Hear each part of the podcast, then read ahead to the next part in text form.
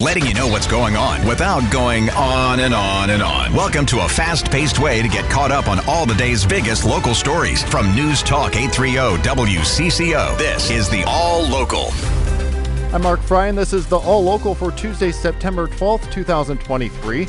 A group of Minnesota voters is trying to block former President Trump from appearing on next year's ballot.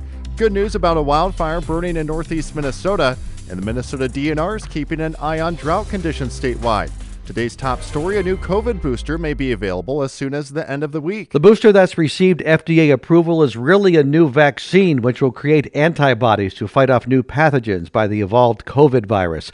Allina infectious disease specialist Dr. Frank Rhame. The one that's coming up is also a brand new one, incorporating strains circulating about three months ago. We do have some new strains now. The virus moves on. That's what it does. Clearly, the one that's going to come now is going to be closer to the one that's circulating now. Dr. Rhame told Vineeta Sawkar on the WCCO Morning News that the CDC will come out with directions on how to administer the booster.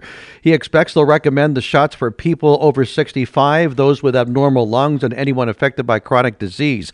It's not known how the booster will be recommended for young, healthy people.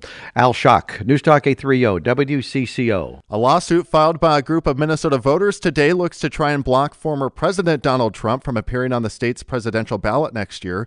In a filing with the Minnesota Supreme Court, the group, including former Minnesota Secretary of State Joan Growe, argues that Trump is disqualified from public office under the rarely used insurrection clause of the 14th Amendment of the U.S. Constitution. Minnesota Secretary of State Steve Simon releasing a statement saying his office is aware of the lawsuit and that he hopes the court resolves the issue to allow for the orderly administration of the elections in 2024. An 82 acre wildfire burning near Barnum in northeast Minnesota is now 100% contained. Officials at the Minnesota Interagency Fire Center say overnight rain helped with their containment efforts, and that by tomorrow night, the local DNR office will take command of monitoring efforts. Our team came in because the temperature was really warm, the fire was spreading, and the big thing was this fire had a lot of peat vegetation where we knew that the fire would be burning for days and it was more than the local resources had. That's Christine Kolinsky with the Minnesota Incident Command System. Investigators say the fire was caused by humans, but they have not completed their full investigation. The union representing Metro Transit bus drivers, light rail operators, and mechanics have authorized a strike as members continue to try and work out a new contract to include cost of living increases. The vote by members of the Amalgamated Transit Union 1005 was 94% in favor of the authorization.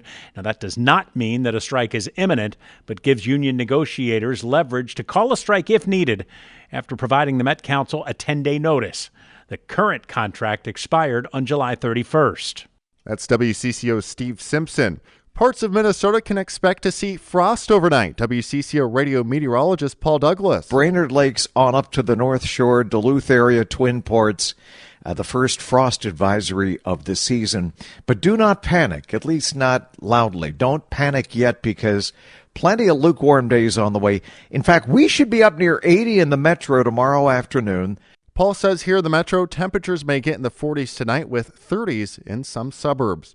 The Minnesota DNR, meanwhile, is monitoring surface water levels and ready to take restrictive action if drought conditions deepen statewide. The DNR is already asking everyone to reduce their water usage, with 39% of Minnesota now in severe drought and a few spots in extreme and even exceptional drought.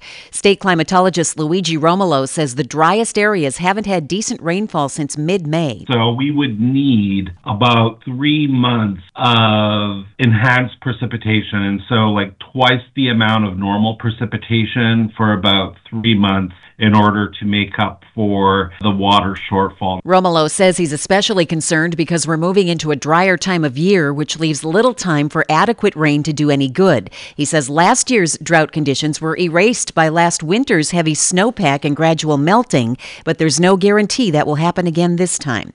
Laura Oakes, News Talk 830 WCCO. And finally, one of downtown Minneapolis's jewels, the famous Stone Arch Bridge, is shutting down for two years starting next spring. State Transportation Department officials say some of the mortar between the bridge's massive stone blocks has deteriorated and needs replacing. The project's expected to cost between 22 and 26 million dollars. The nearby Third Avenue Bridge will reopen next week. It's been closed for repairs for the past two years.